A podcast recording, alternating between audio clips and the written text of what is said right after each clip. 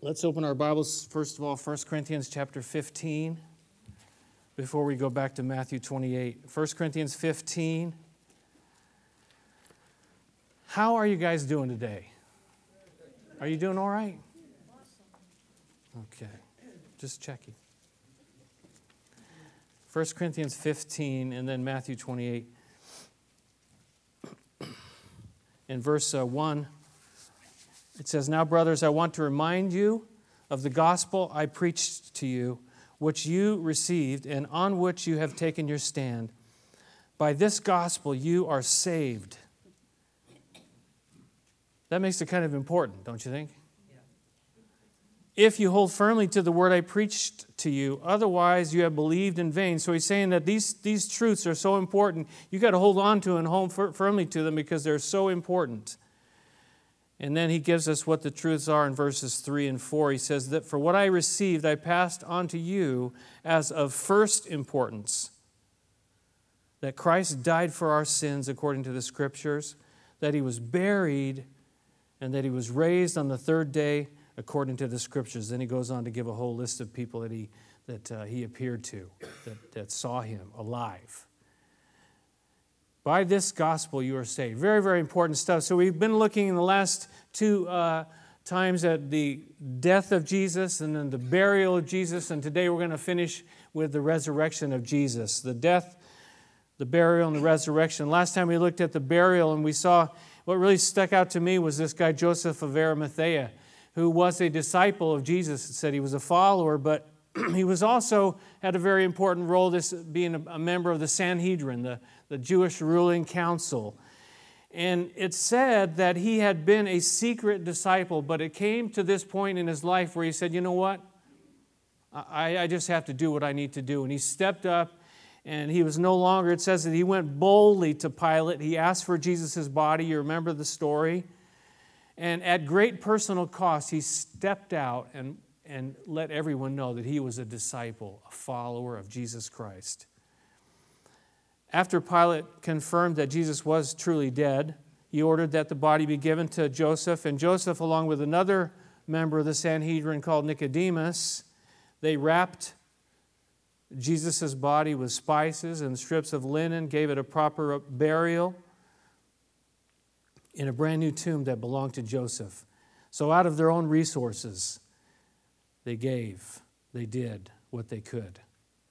The women Again, they were also there seeing what was going on. And the Jewish leaders, if you recall, they asked for security. They want security measures to guard the tomb so that Jesus couldn't just get out.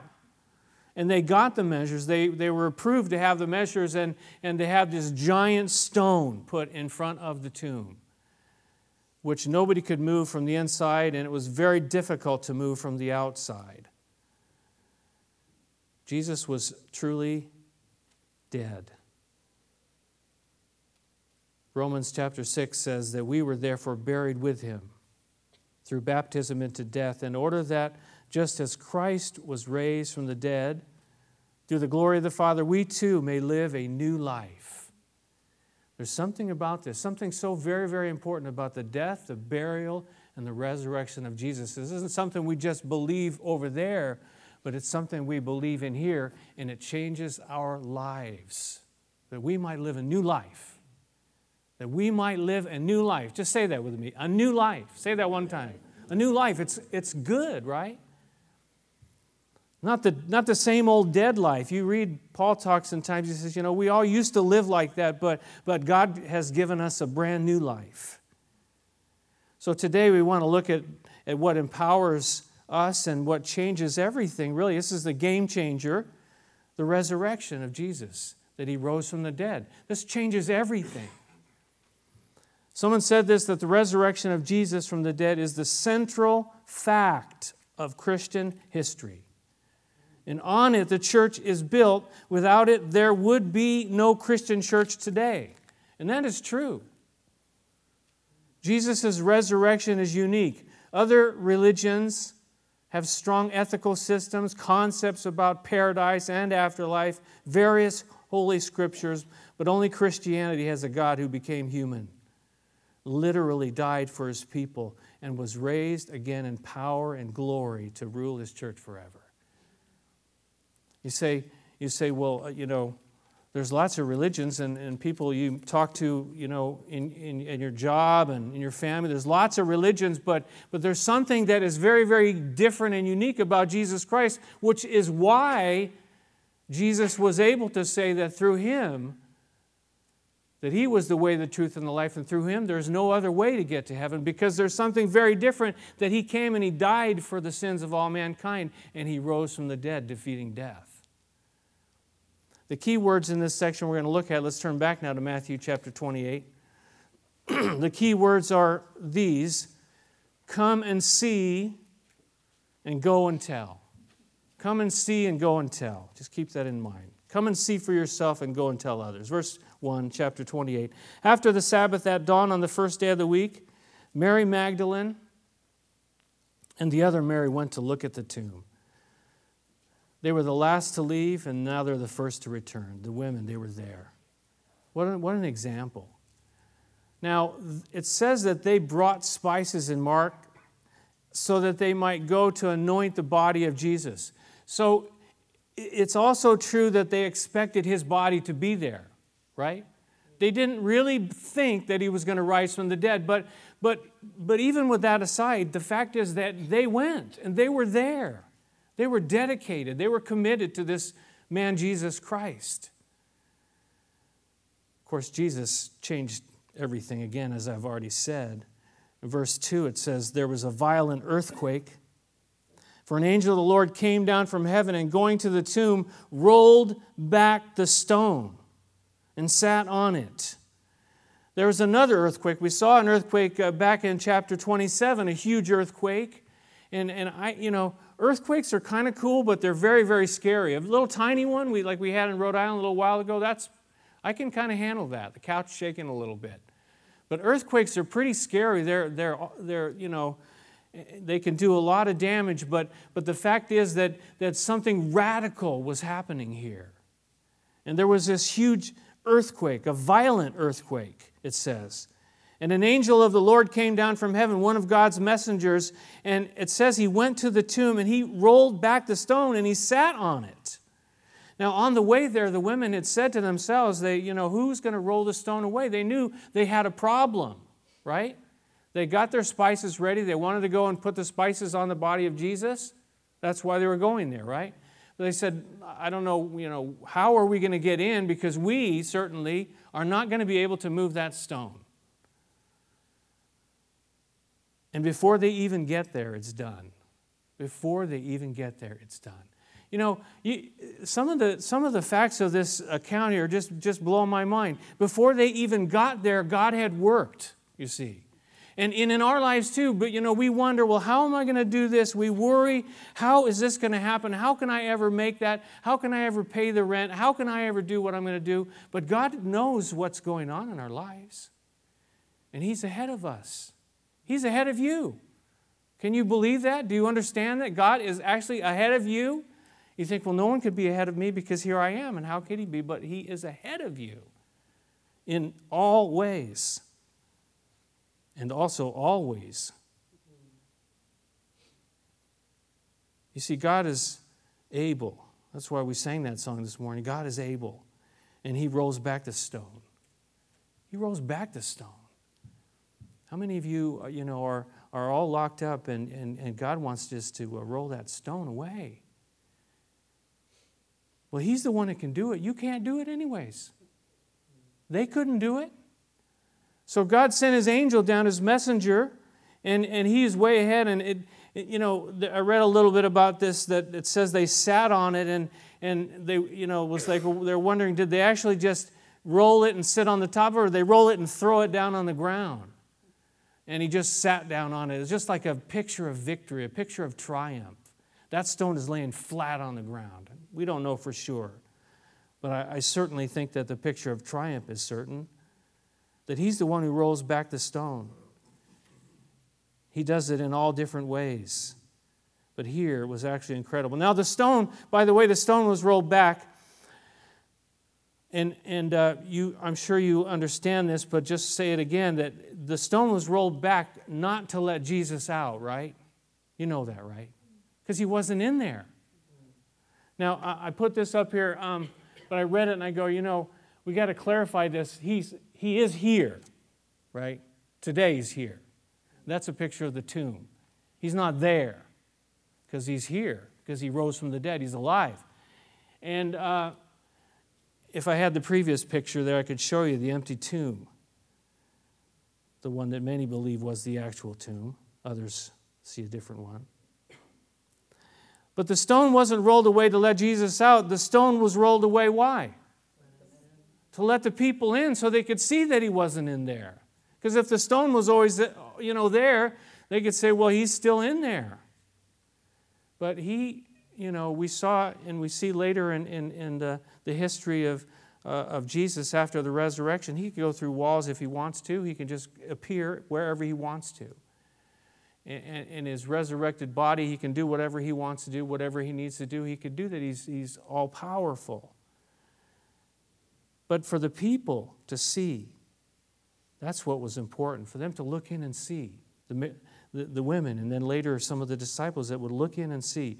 Verse 3, it says that the angel's appearance was like lightning, and his clothes were white as snow. We get a little picture, I think, from heaven that, that this angel came down from heaven, right? Isn't that what it says in, uh, in verse um, 2? An angel of the Lord came down from heaven. And then we see that he looked like lightning his appearance was like lightning, and his clothes were white as snow. So, what does that tell us about heaven? It's what? Pure white, which tells us what about heaven? Which tells us what about God? What? That, that key word I'm looking for begins with an H, ends with a Y. Holy, yeah, the holiness of God, the incredible purity and the holiness of God. This is an angel that comes down from heaven and, and revealing what it's like to be in heaven. You remember when Moses went up on the mountain and he met with God and he came down, they, they couldn't even like look at him. Why? Because the, the glory was shining off of him, reflecting off of him. He had to put a veil on until it kind of like mellowed out a little bit, right? The glory of heaven we see here even in this messenger that came down because, because he's, he's there. I mean, you know, if I was an angel, and I don't believe, just for a minute, I want to explain to you, I don't believe that people turn into angels. But if I was an angel, not a people turned into angel, but a real angel, if I was an angel, I, I would like to have that job. I would have wanted to be the guy there, right, that, that showed up and said, Wow, what are you looking for? You know, with a Rhode Island accent. What you looking for? His clothes are white as snow. To be there to, to you know, like, this is the, the like I said, the, the most incredible, ex, you know, uh, uh, a time in the life of the church that, that it, it's all changed now. It was cool when Jesus was walking around on the earth, he was healing people, he was, he was preaching the word, and he was telling people about the kingdom of heaven, and, and it was incredible. But, but now he was, he was killed. He, he died for our sins. He was buried. He was dead in the tomb, and he rises from the dead. Now, this changes everything. I was thinking about a hymn. It was coming to me, and uh, we, we don't sing a lot of hymns. I don't know a lot of hymns, but this one that I used to, we used to go and minister in a, uh, uh, like a retirement home. And uh, there was a gal in there who played the piano, and she, so she played all these hymns, right? And, and so we, we learned some. But the, the song about, you know, we serve a risen Savior, uh, uh, you know, that He lives and He lives in me. How many remember that song? bunch of you. You know, th- this, this, is a, this is what separates Christianity from all other religions. That's just what they are. They're all they're religions. This is reality. This is Jesus. The faith in our Lord and Savior Jesus Christ. This is what saves us. We read in 1 Corinthians 15. Verse 4 The guards were so afraid of him that they shook and became like dead men. That's incredible, too. You know, that the, the word that's used there uh, when it says that they shook, it's, it's uh, from the same word the same root word that earthquake was in the previous uh, section there. So, in other words, they were like shaking. And then it says they kind of became like dead men, they fainted. It was more than they could deal with being there at that particular moment in time. The stone was moved, the seal broken, the guards. It's all useless, anyways, when, when people try to fight against God, right? All, that, all those measures were completely useless. And the truth of the matter is that for, for you and I to fight against God, how far will we get? Not only you and I, and, and you and I know better, right? And sometimes we still kind of, you know, get a little uh, attitude. But, but for the world that shakes its fist at God, how long can that go on? There will come a day, there will come a reckoning before the majesty and the power and the glory of God. You cannot fight against God. You cannot stop God. Verse 5 The angel said to the women, Do not be afraid, for I know that you are looking for Jesus who was crucified. Do not be afraid, the, the angel says to these women. And, and that's a message to them as well. The, guard, the guards, it says they were so afraid that they, they just completely lost it. And the women, I'm sure they're kind of, you know, on the verge of freaking out too. And, and, but the angel says to them, Don't be afraid, for I know, I know that you're looking for Jesus. I know what you're looking for. I know what you need. I know what is going on in your life. I think the message is same for us too. If you, if you get what uh, concordance, how many of you know what a concordance is? Just checking your biblical knowledge here. A concordance basically lists every word in the Bible, and you can, you know, you, if you look up the word fear, you can find out how many times in the whole Bible it uses the word fear, right? And it'll tell you every verse, and you can find that. If you go and do a study in your concordance and look up, uh, don't be afraid or do not fear, and these kinds of things. It's in the hundreds of, of times. Why is that? Because we're like prone to fear, are we not?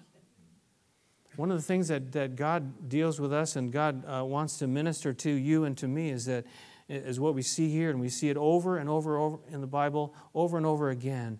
Do not be afraid. Do not be afraid. Do not be afraid. Why? Because we're just fearful people. We fear everything.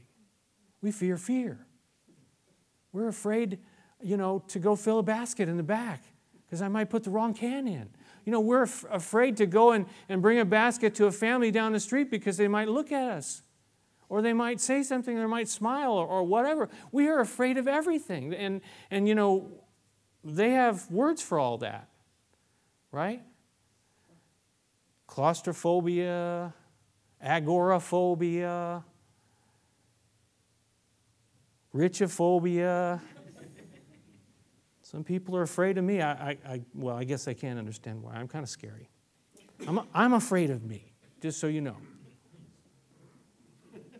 Do not be afraid, he says. God knew their hearts, He knew what they're looking for. I know that you're looking for Jesus who was crucified. He knew what they wanted to do, He knew that they wanted to anoint the body of Jesus. Don't be afraid. Why not? Why not? Why not? Because of verse 6. This is why not. He's not here. He has risen, just as he said. Come and see the place where he lay. Why should we not be afraid? Because we serve a risen Savior, a risen Jesus Christ, the Lord. That's why. That's the only reason why. If he was still dead in the tomb, what good is he going to do you and me? Right? How can he help conquer the fear in my life? But because he defeated death, because he is all powerful, because he is alive and he's living inside of us, that's why. That's why he says, Do not fear. Because Jesus is risen, he's alive. Yes, he was crucified. Yes, he was buried, but now he's alive, and our faith in a, in a living Lord. Very different from all the other religions. They all have figureheads, most of them. Where are they today? He says he's risen. He's risen. He's risen, just as he said. And then they remembered his words. The angel says, Come and see. Come and see the place where he lay. Remember, I said the, some of the, the key words in this passage the first is found there come and see. Come and see the place where he lay. Come and see. We have to come and see for ourselves. We've got to come and see. You've got to be there for yourself. You can't go by what your parents believed or your friends or, or the pastor or anybody else. You have to come and see for yourself. You have to come to the cross and the resurrection and see it and know it for yourself, or you have nothing. Or I have nothing if I have no true understanding of the cross, the burial, and the resurrection of Jesus Christ. I have got nothing. So I might as well just go home. I could read a poem for you. I could maybe, you know, sing a song or do some, some nice things that make you feel good for a few minutes. But eternally, unless, that, unless we're talking about the resurrection of, of Jesus Christ who died for our sins, we got nothing. He says, Come and see. Come and see. I love what Psalm 34 says taste and see that the Lord is good. Taste and see. Unless you and I come and see, unless we truly go to it for ourselves, we, you know, we're just wasting our time. You can come and, and be here. You could come here week after week, year after year, decade after decade, and we're in the decades now. Some of you have been here decades. How many of you have been here decades? Whoa. That's scary. I'm afraid of that. But God said, Do not be afraid. What was I saying?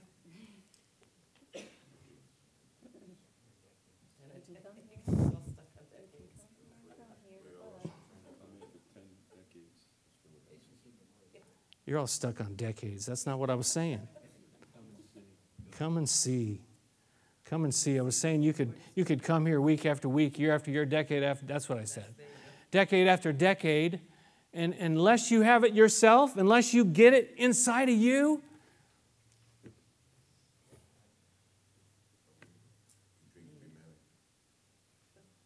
Yeah, what good is it, right? You got to get it for yourself. Come and see. Come and see inside that empty tomb that he's not there anymore. Come and see inside. Verse 7, then he says, Then go quickly and tell his disciples, He has risen from the dead and is going ahead of you into Galilee, and there you will see him now I have told you. Come and see. And then he says to go and tell. He says, Go quickly and tell his disciples. Also, Mark adds, and Peter.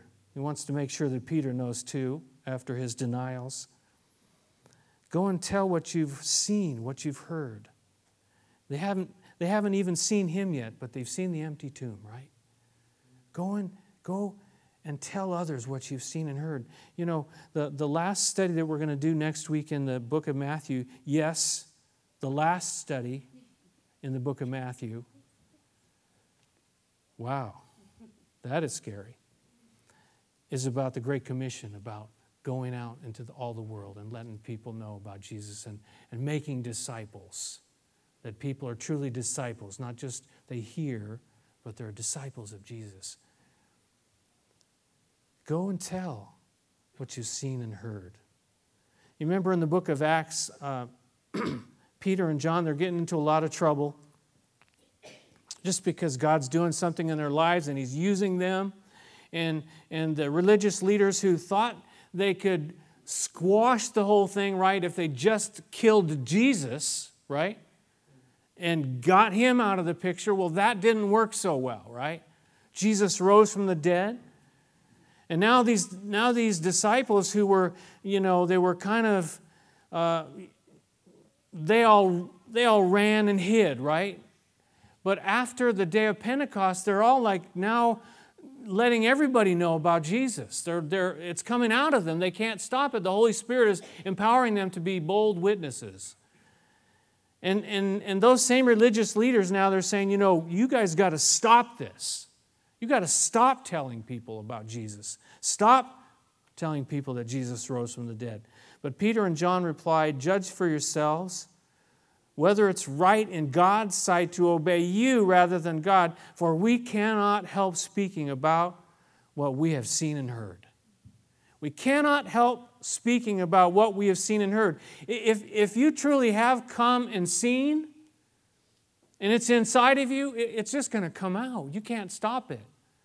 You can't stop saying God bless you to somebody and or, or, or you, you know there's a need there. You can't stop and you can't stop yourself from asking if, if you can pray for them.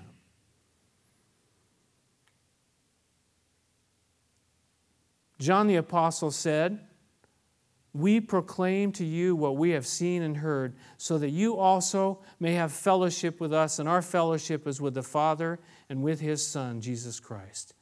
There's a picture there of fellowship.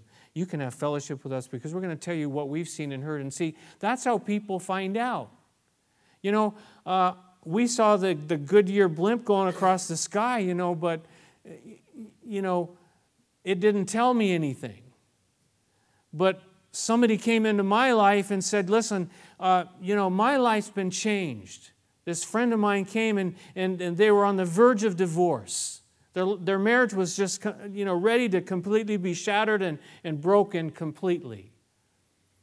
But Jesus Christ, he met Jesus Christ and, and changed his life, saved their marriage. And this man came to me, he said, Listen, I, I don't know what else to tell you, but Jesus has done something in my life, and I, have to, I just have to let you know. And he took me to a place called Calvary Chapel in San Diego. And then he took me once and, and, and maybe twice, I can't remember. And then I went to find out for myself after that. I went back many times to see. I wanted to see. I wanted to come and see. I wanted to find out. Is it, what is this all about? And then God did a, an incredible work in, in, in my own heart and my own life, as I, as I have told you many, many times. But for, for you and I to let other people know just what's happened in my life and, and in our lives so that other people could also have fellowship. They could also join the fellowship with us and the Father and Jesus, his Son. Verse 8 says So the women hurried away from the tomb The women hurried away from the tomb, afraid, yet filled with joy, and ran to tell his disciples. That's a, that's a pretty telling verse right there, is it not? Look, we, some of the things we've already talked about this morning in this passage the fear, they still got fear, but now they got joy as well. And, and life, you know, what a mixture in this life. You know, I don't think that you and I are ever completely and totally freed from fear. And I don't think that we're ever totally and completely filled with joy. It's like we're human until we get there, until we're sitting there, until we see Him face to face, until we're right there and know it all. And, and God completely removes all that fear and all that pain and all that sorrow. I mean, if I asked you to raise your hand this morning, how many of you are facing some kind of pain, some kind of sorrow in your life? I would reckon to say that there would be a majority of people would raise their hands. I, could, I would raise my hand no matter what is going on in my life and, and, and, and my relationship with Jesus Christ in these bodies, in this life, in this world. He said, In the world you'll have tri- uh, tribulation, but be of good cheer. I've overcome the world. There, th- this world has kind of got a lot of pain and sorrow and tears. But when you read about what it's going to be when we get there, what does he say? No more sorrow, no more tears. And there's going to be no more fear there will be joy unspeakable. What a mixture. Did you ever feel that way? Fearful, but yet you got joy.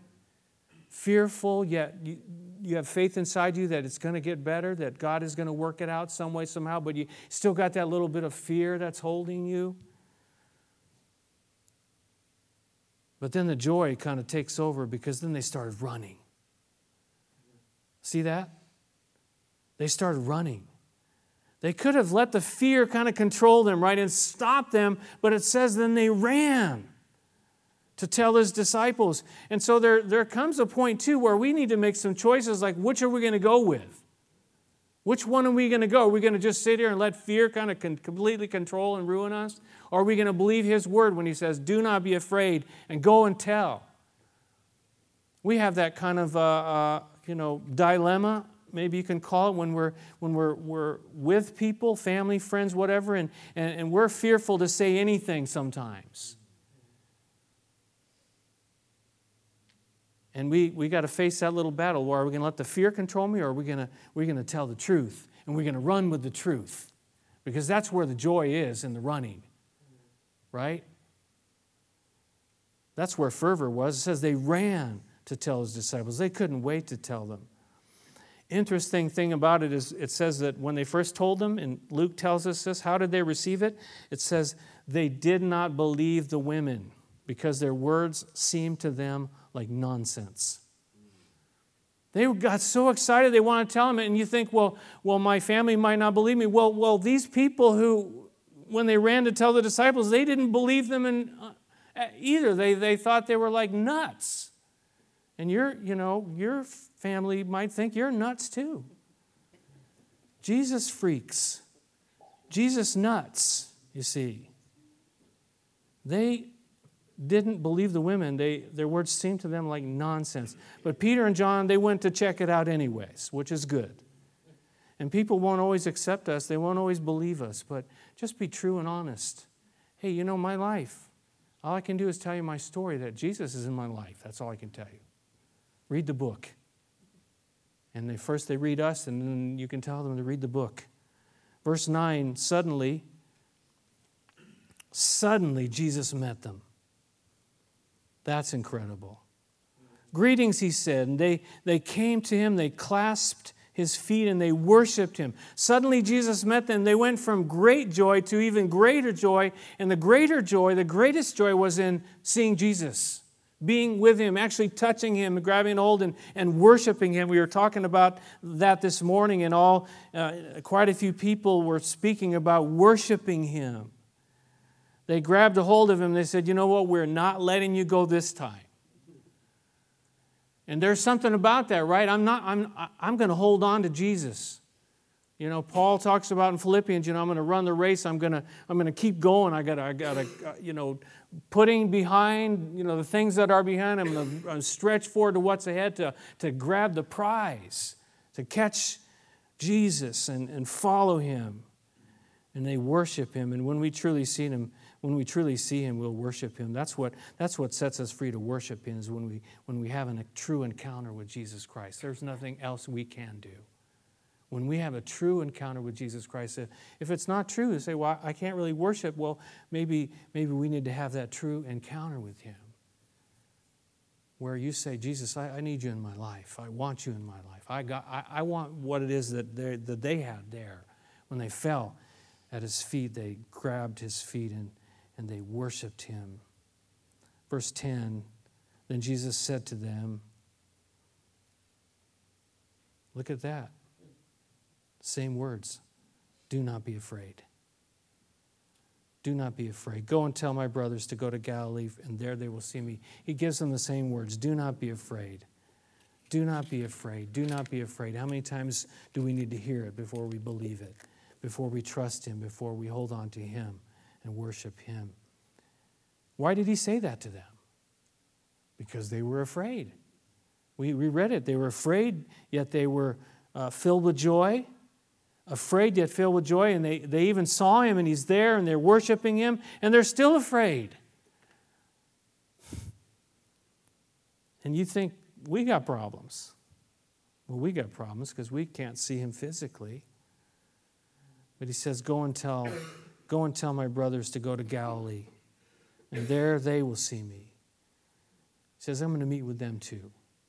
Jesus wants to meet with as many as possible, right? And go and tell my brothers, he says. I like what uh, one man said about this when he calls them brothers. He says, he says, not those habitual quarrelers, those men who promised to remain loyal to me no matter what would happen but who, when the crisis arrived, left me and fled. Those men who, with one exception, were not even present at Calvary when I was laying down my life for them. None of that, he says, and instead, my brothers. My brothers. Is that incredible? The forgiveness of Jesus is incredible. Uh, Paula was talking about it this morning. It doesn't matter. He, he forgives us, He washes us, He cleanses us, He calls us family. No matter what, no matter what we've done, He calls us family. He appears first to Mary Magdalene, to the to the women, on the road to Emmaus, to others, to his disciples, to doubting Thomas, to more than 500, it tells us in 1 Corinthians 15. He's alive, he's alive, he's alive. Warren Wiersbe said the change that took place in these believers one day they were discouraged and hiding in defeat, the next day they were declaring his resurrection and walking in joyful victory, willing even to die for the truth of the resurrection. And that is what happened. They were willing to die for the truth of the resurrection. It meant so much. And because of their willingness, and because of what they did, you and I have hope today. You and I are here today because of what those believers did back then. They laid down their lives because of the truth of the resurrection. Verse 11 through 15, finally, it says, While the women were on their way, some of the guards went into the city and they reported to the chief priests everything that had happened. And when the chief priests had met with the elders and devised a plan, they gave the soldiers a large sum of money, telling them, You are, you are to say that his disciples came during the night and stole him away while we were asleep. And if this report gets to the governor, we will satisfy him and keep you out of trouble. So the soldiers took the money, and they did as they were instructed. And this story has been widely circulated among the Jews to this very day. The guards, the chief priests, the elders, they were all involved in this. The women, on, one, on the one hand, they were on their way to spread the truth, right? You, you see this. Uh, and then these all were trying to hush the truth and spread a lie. You have the truth and you have a lie. And they tried to perpetuate this uh, deception and they used money to do it. But what, what is interesting is that, that the lies had to keep going. And, and, and what's true in all of this is, is that uh, lies upon lies upon lies. And if you tell one lie, you got to tell another lie, right? To, to keep that lie alive. Let me read to you one more quote. It says that first the religious leaders had to get false accusers to give false reports at Jesus' kangaroo court. And then they had to invent false charges of treason against Roman authority. And here they developed an alibi for the guards, and if necessary, they would lie to Pilate to protect the guards and themselves says lying leads to lying. And if you start down that slide, there's a gravity that keeps pulling you down. Invent one story and you'll have to invent another. Sure thing, a sure thing. Take a, a lesson from these sorry leaders. Tell the truth and live free from the worry that your cover may be blown. At home, require the truth from your children and lift the truth or give the truth to them. And at work, be upfront and square. The bumps you may feel over the truth are nothing like the boulders you'll have to climb by lying to protect yourself. There's something about lies here. Of course, Jesus had spoken to them earlier and said, You know, you are of your father the devil, and the devil is just speaking his native language. And when we lie, we're speaking uh, Satan's native, uh, native language. Say that he stole the body, you know. The, the whole thing was kind of ridiculous, really. They were reaching for straws, trying to discredit the truth. And, and it, it's just beyond, when, when you look at, and you could look at what happened there, you know, it, it, it's beyond the disciples' ability, first of all. They, they weren't that, I hate to say it, they weren't that bright. And you, are, you and I are not that bright either, but, you know, the soldiers, they were, you know, they had seen this. They incredible things happened. Remember, it says they shook. They became like dead men. They saw all these things, and, and yet, for the love of money, they were willing to jump on board instead of saying, you know what, I don't care how much money you, give me, the guy is not there. And the disciples did not come and steal it. His body and, and, and, and their lives are now on the line as well because to, you know, if, if that actually happened, they could be put to death because they weren't doing their job. if they were sleeping on the job, it incriminated themselves. Some other myths that came uh, about in, in, addition to this one is that the women and the others they went to the wrong tomb. the women forgot. You know, they'd been there. I mean,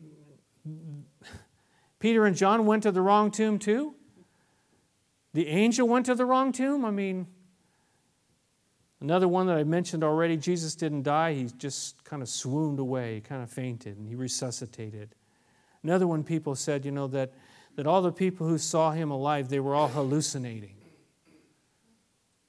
What about the time when there were like 500 people who saw him at once? Were they all hallucinating? Were they like passing around something? No. In the book of Acts, chapter 1, it says, After his suffering, he showed himself to these men and gave many convincing proofs, infallible proofs, that he was alive. He appeared to them over a period of 40 days, and he spoke about the, excuse me, about the kingdom of God. 40 days, and he spoke about the kingdom of God. He's alive. He showed himself to them. We have eyewitnesses of what they saw, what they heard. He's risen. He's risen indeed. I serve a risen Savior. How do I know? Because He's living within me. So, come and see and go and tell. Come and see for yourself. Do you know him? Do you truly know him? Have you, have you gone to, you know, experience this life? Have you gone to, like, check it out, investigate? Well, go investigate it. If you're, if you're still kind of skeptical, investigate it. Go check it out. But I think if you truly come and see, you will be changed. And then when we are changed, he calls us to go and tell, go into all the world. Let people know this is the way. This is the way. Shall we pray together?